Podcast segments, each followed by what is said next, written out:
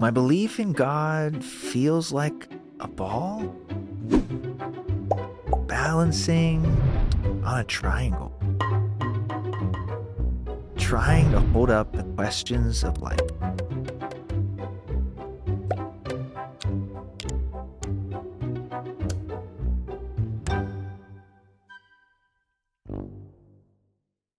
Hi, everyone. We are in week three of our new teaching series where we've talked about doubts and questions that exist around Christianity. And today, I want to talk about what I like to call the Christians are jerks argument. I'll phrase it more politely than that. Let's call it I believe in God, but Christians are so intolerant. So, about 15 years ago, the Barna Group did a survey in which they asked non Christian people why they had rejected Christianity. And the top three problems that people had were these Christians were viewed as anti homosexual, 91% said that, judgmental, 87%, and 85% said that Christians are hypocritical.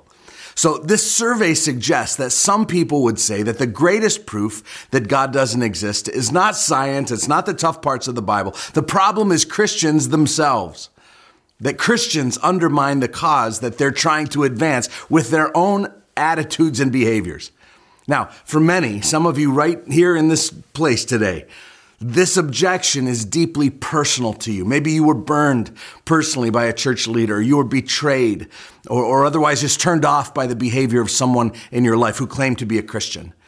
And, and you had this realization at some point that if that's what Christianity looks like, I don't want any part of it. And if that's you today, I, am so sorry that that has been your experience of Christianity. And I'm praying that God can, can redeem and restore even that. And I want to thank you for, for overcoming all of that painful backstory and having the guts, honestly, to even participate in this gathering today. I understand that you overcame a lot to be here, and I, I really commend your, your spiritual quest. And I pray that you'll find answers in Jesus despite your experience with some of the Christians in your past. You know, it reminds me, Donald, Donald Miller tells a story in his book, Blue Like Jazz, about the time when he and his Christian friends set up a confession booth in the middle of campus at a very secular, progressive Reed College in Portland, Oregon.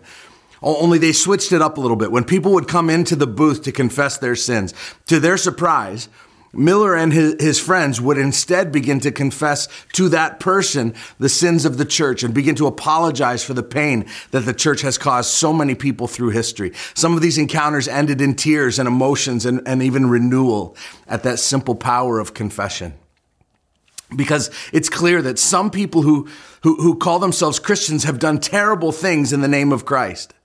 Especially dangerous are the times when Christianity has gotten mixed up in a lust for political power. That, that's actually what concerns me so much about our current climate in America. The evangelical banner is being waved all over the place. Scriptures being taken out of context to justify issues and abuses it was never meant to justify. And we've just seen historically that whenever Christians get intertwined with political special interests, it ends really badly.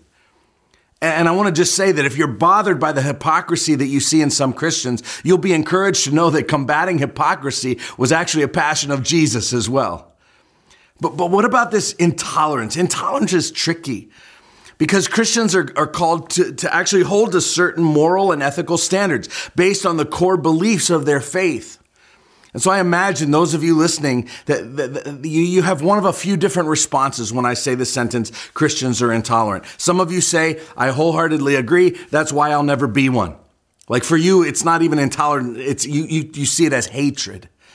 Others say, well, you know, being a Christian means we, we, we don't judge anybody and we just need to accept everybody no matter what. For you, it's not intolerance, it's, it's love. And there are still others of you who wear intolerance like a badge. You say, You're darn right, I'm intolerant because you won't find me compromising and being all woke or whatever word you come up with. For you, it's not intolerance, it's compromise. And honestly, we probably have people from all of those opinions joining us today. In fact, right now, I'd like to just divide you up into those groups for a Hunger Games style competition for the rest of the service. I'm kidding. But, but when we hear Christians are intolerant, we hear it different ways. And so today I want to explore this issue of intolerance. And here's my big idea. Intolerance is a problem, but it's not the main problem. In fact, I want to talk t- t- today about three smaller problems about intolerance before we get to the main problem, and then hopefully some ideas toward a solution. So, so let me start with what I'll call smaller problem number one, and that is this. The definition of tolerance is changing. The de- which means the definition of someone being intolerant has shifted pretty dramatically also, in, even a couple times during just our lifetime. I, I remember just a few decades ago, let's call it the original definition of tolerance. It went something like this. Uh, tolerance meant to recognize and respect the beliefs of others as valid without necessarily agreeing with them. So, so it was like, you know, we don't agree with each other, but, but we maintain a humble and respectful attitude toward one another. You, you heard this phrase often after an argument. We'll have to agree to disagree. Remember that? Ah, the good old days. There's a newer definition of tolerance that, that, that, goes somewhere, something like this. Somewhere in the early 2000s, this shift started to occur that said tolerance meant to affirm that every individual's beliefs, values, lifestyle, and truth claims are all equal so, in this definition, you don't just respect people with a different viewpoint as yours, you have to accept their viewpoint as equally true and equally valid to yours, even if those truth claims contradict each other. So, for example, it's not just that all religious beliefs are valid and equally protected, for example, under the US Constitution, and, and we respectfully disagree with each other. No, you have to believe that all religions are actually the same. In fact, if you try to claim that your religion is different or exclusive or stands apart from others, then people, oh, uh, they're not just dis- agreeing to disagree. The fact that you hold to a belief like that was considered intolerant. Now, there's been one more recent iteration. Let's call it the newest definition of tolerance. And I'm going to express it in the negative. It's don't hold or express a belief that might offend the beliefs or lifestyle of any other person.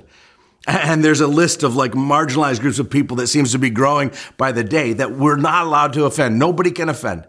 And it used to be that tolerance had to do with the attitude with which we disagree.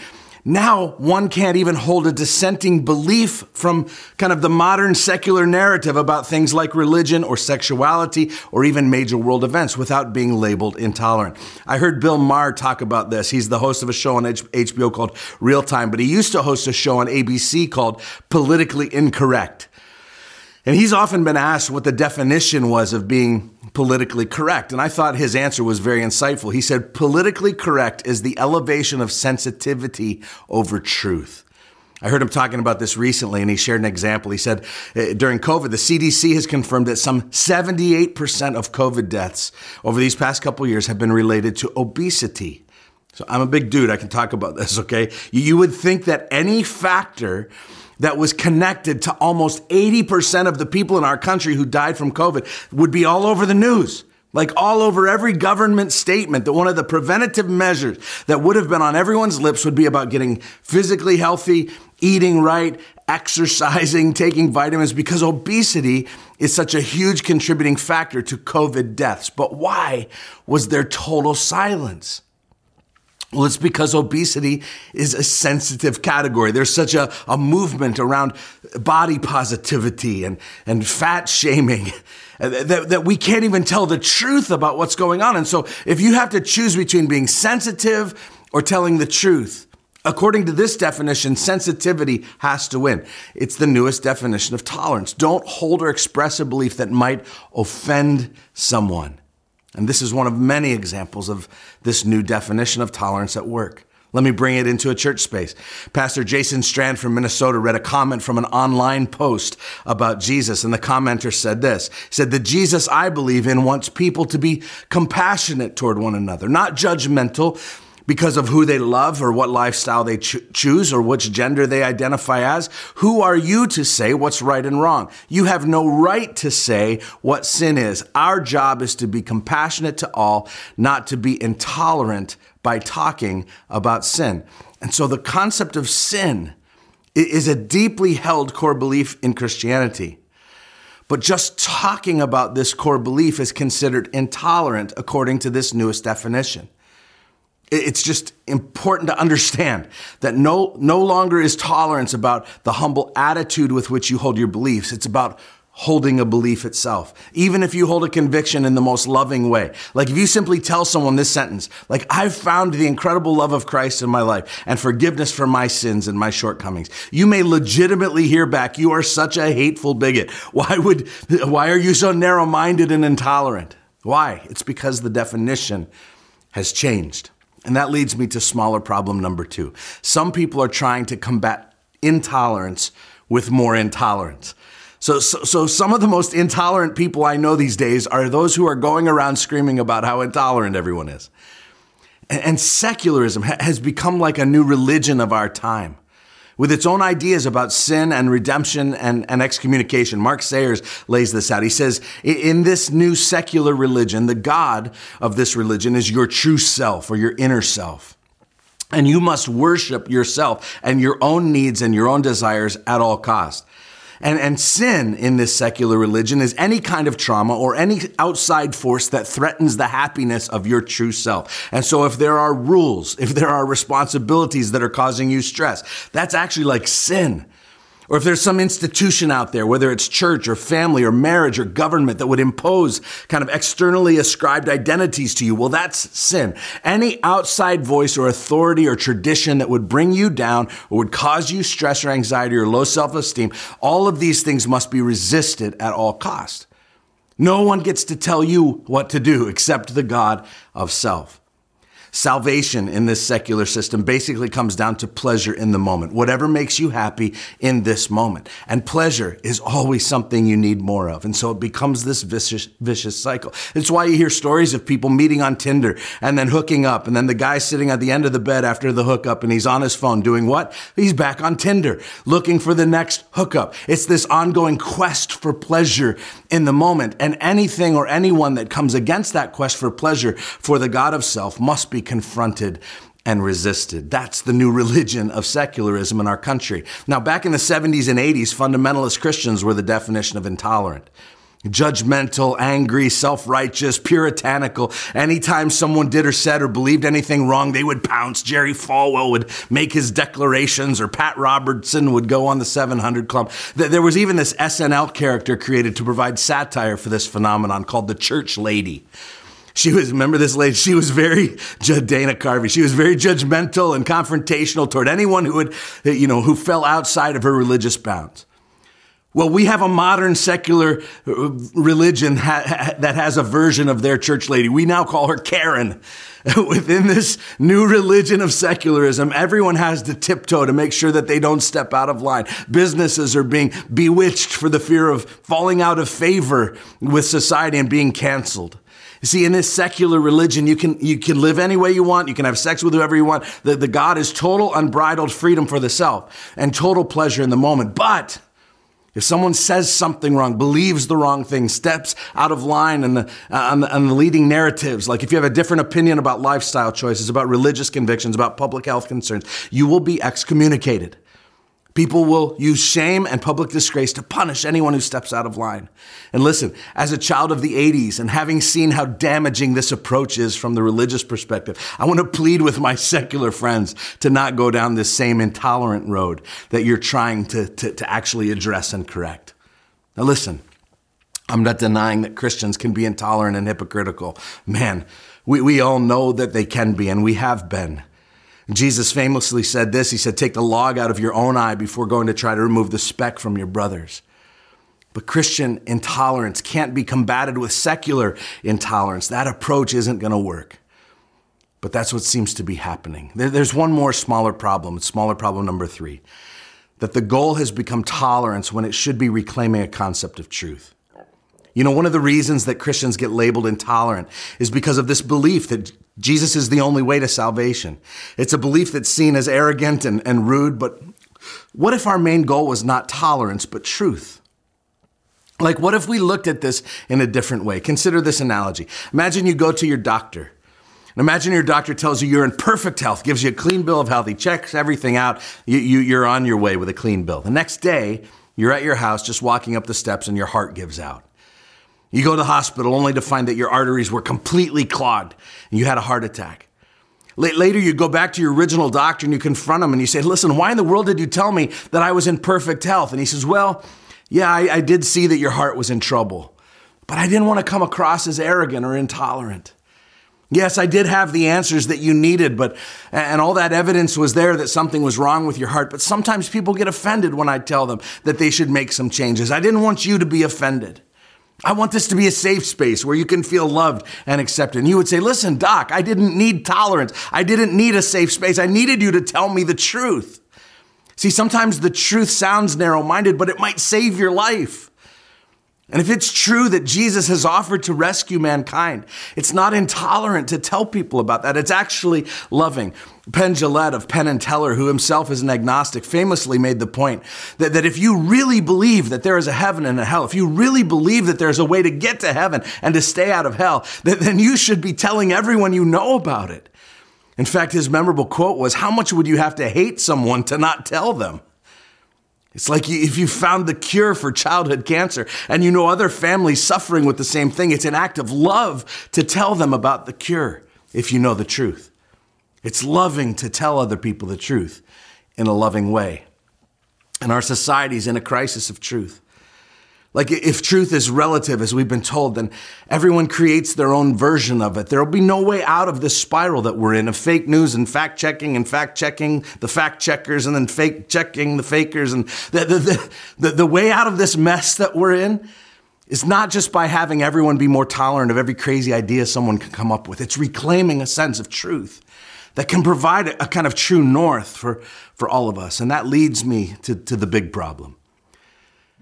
Intolerance is part of a universal propensity towards sin. See, this isn't just a Christianity problem. In fact, I think Christianity proposes the best answer, makes the most sense of what's going on. Our world doesn't have an, an intolerance problem, we have a sin problem. This goes back to my big idea. Intolerance is a problem, but it's not the main problem. We have a sin issue that is universal, whether you're a Christian or not. You know, it's a popular narrative in our culture to say that, that religion is responsible for all the violence in our world. In his book, God is Not Great, atheist Christopher Hitchens contends that religion poisons everything, he says. The violence and hatred in our world arise almost exclusively from religion, which is not unlike racism, but is an enormous multiplier of tribal suspicion and hatred. And Hitchens' solution to this poison that he calls it, the solution is atheism. He claims atheism will remove all of the divisive reasons humankind kills and oppresses. That if we could just get rid of Christianity and other religions in a society, well, then everyone will get along just fine. Unfortunately, Hitchens doesn't seem to be up on his recent history. In fact, some of the most brutal, intolerant, violent actions arose from movements where God was entirely remo- removed from a society, even just in the last hundred years. So, in the name of racial utopia, a movement started called fascism and it ended in Holocaust. In the 30s and 40s, Adolf Hitler killed six million Jews and gypsies and homosexuals.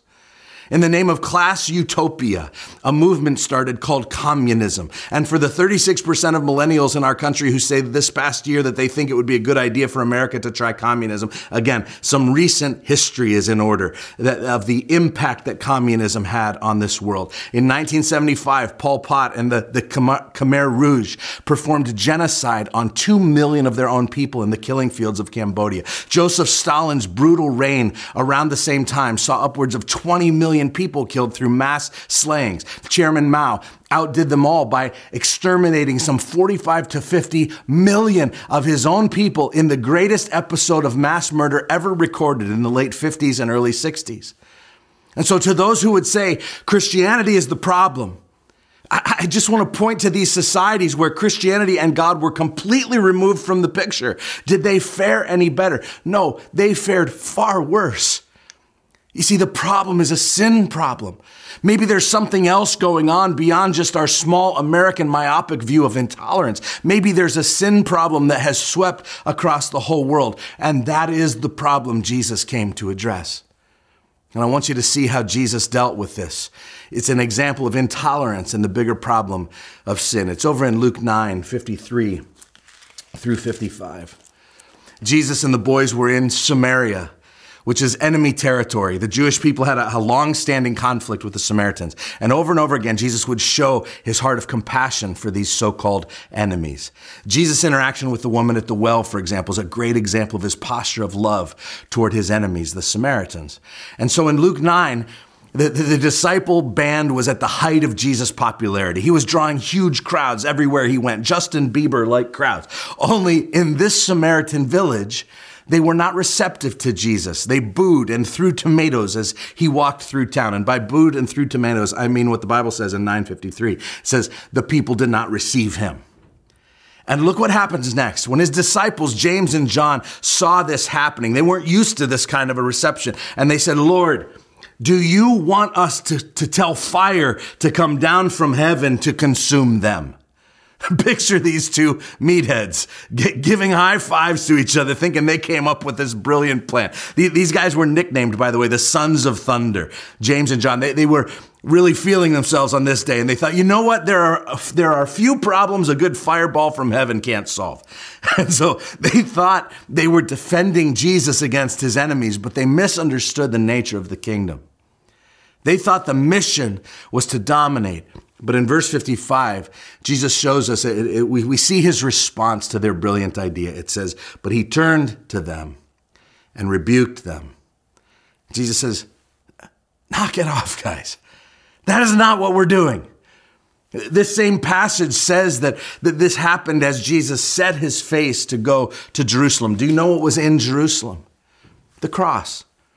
He's saying a kingdom of violence, a kingdom of recourse, a kingdom of retribution is not the kind of kingdom I'm running. Don't set out to crush your enemies. Your enemies are not the problem. The problem is sin. And, and, so by resorting to intolerance and violence and paybacks, you guys are demonstrating that you don't understand the gospel at all. You don't understand the cross. I'm about to die for everybody, every one of you. And so stop the tribalism. This is a problem only the cross can solve. You see, sin is the universal problem we all have to reckon with.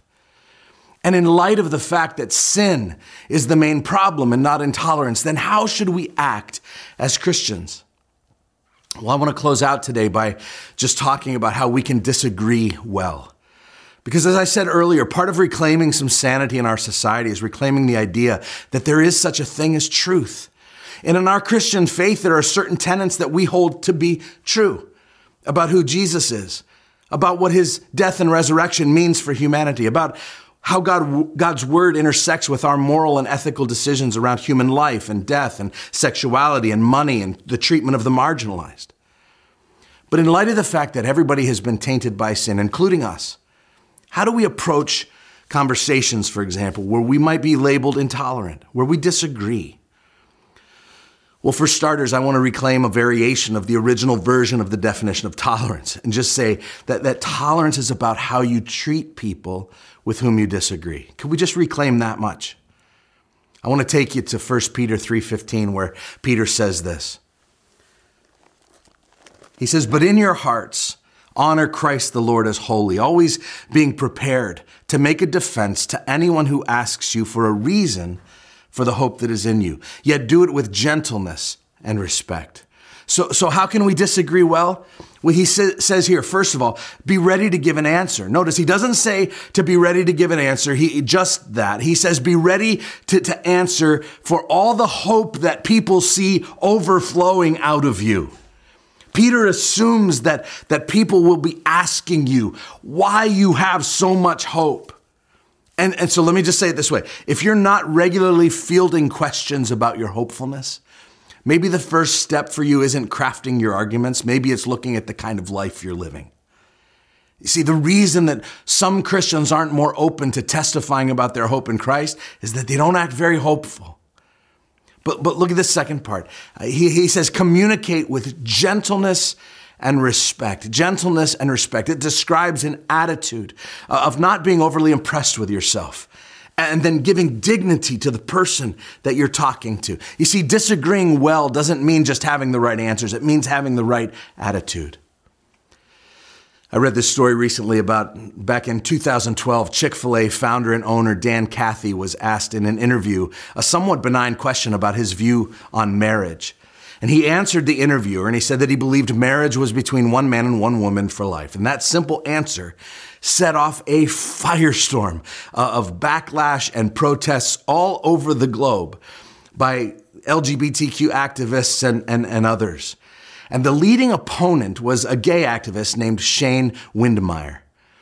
And in the middle of the mayhem, Cathy ended up contacting Windmeyer to talk and to listen. It started over the phone and then text messages, and then eventually it led to a series of, of personal visits. And, and no one would have even probably known about any of this happening except that Windmeyer wrote about it in an article for the Huffington Post. He called it Coming Out as a Friend of Dan Cathy. And I, I want to quote just a little section of his article.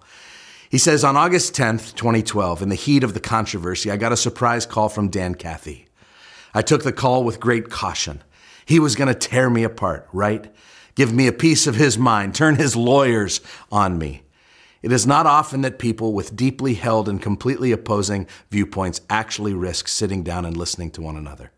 Never once, he says, did Dan or anyone from Chick fil A ask for us to stop protesting. On the contrary, Dan listened intently to our concerns.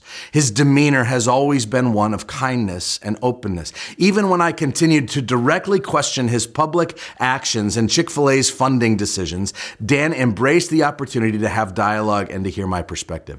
Dan expressed regret and genuine sadness when he heard of people being treated unkindly in the name of Chick fil A, but he offered no apologies for his genuine beliefs about marriage. And in that, we had great commonality. We were each entirely ourselves. We both wanted to be respected and for others to understand our views. Neither of us could or would change. It was not possible. We were different, but we were in dialogue, and that was progress. What do we see here?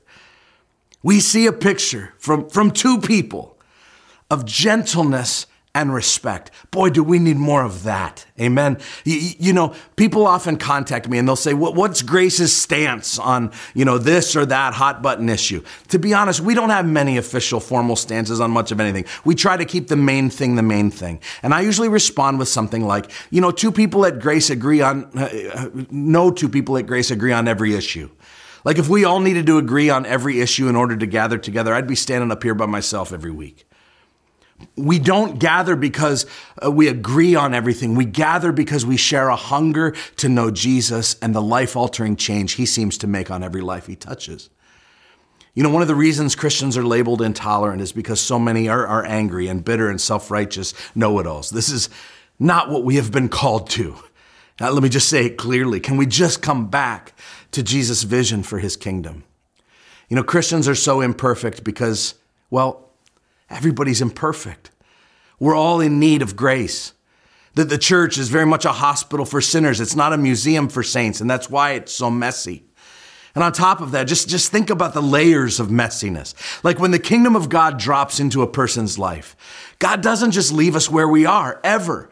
Like all the junk that's gotten buried for years and years. Some of you were abused as a child, or you were addicted, or you were selfish or greedy as an adult, or you were addicted to success. And then you meet Jesus and all this stuff kind of starts rising to the top. And God begins to heal you and redeem you and clean house in your life. He starts getting you to a place of, of wholeness. But as that stuff starts coming out, Maybe it comes out in life group. Maybe it comes out on one of your ministry teams.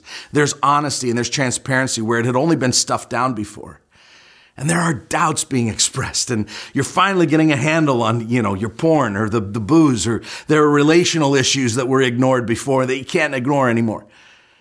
And, and, and listen if you're new to faith and you walk into a church like this where all that's going on and you're like man these people are a disaster i would say back to you like back when we were all hiding and pretending to be okay that was the real disaster. You, you just didn't see it yet because you see, as Christ heals us individually and collectively, we're always going to be in various states of messiness. But it's not a discouraging mess. No, our mess represents progress. And somewhere along the line, sometimes churches forget that, that we're hospitals for the broken. We forget that all this is going on in our midst, and we start thinking that we're the judge and jury and executioner to everyone that we come across. We think that our job is like the, the sons of thunder to call down God's wrath on everybody and condemn everybody to hell. Listen to what happened to, to Jesus in Luke 5 30 through 32.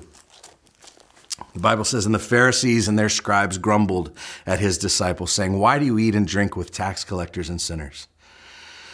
And Jesus answered them this Those who are well have no need of a physician, but those who are sick.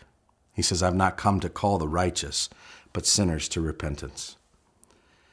The kingdom of Jesus is one where sinners are welcome. And listen, part of those sinners is those who are intolerant. Jesus even loves the most intolerant among us. You want proof? Take the sons of thunder. James ended up being the first apostle, selflessly martyred for his faith. And John, John eventually got nicknamed the Apostle of Love, and his dream was that the church would be a healing community, that everyone who is sick was welcome. If your marriage is a disaster, come right in. Think you're a crappy parent? Are you greedy? Are you proud? Are you rich, poor, gay, straight, depressed, narcissistic, too political, too apathetic to come in? You're all welcome. The rule of the hospital, though, when the doctor tells you the truth, you do what he says. See, it's not about tolerance or intolerance. He's interested in healing. So come on in. Everybody's included. And, and just expect to be changed in the process. Guys, I want to provide a moment as we close today for just some confession and repentance. I want you to ponder this question Where has intolerance taken root in my heart?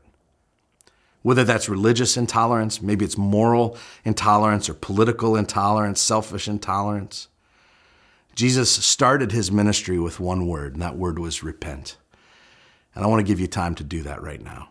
May we be the people of love and grace that Jesus imagined. May we reclaim his vision that the church would be a hospital for sinners.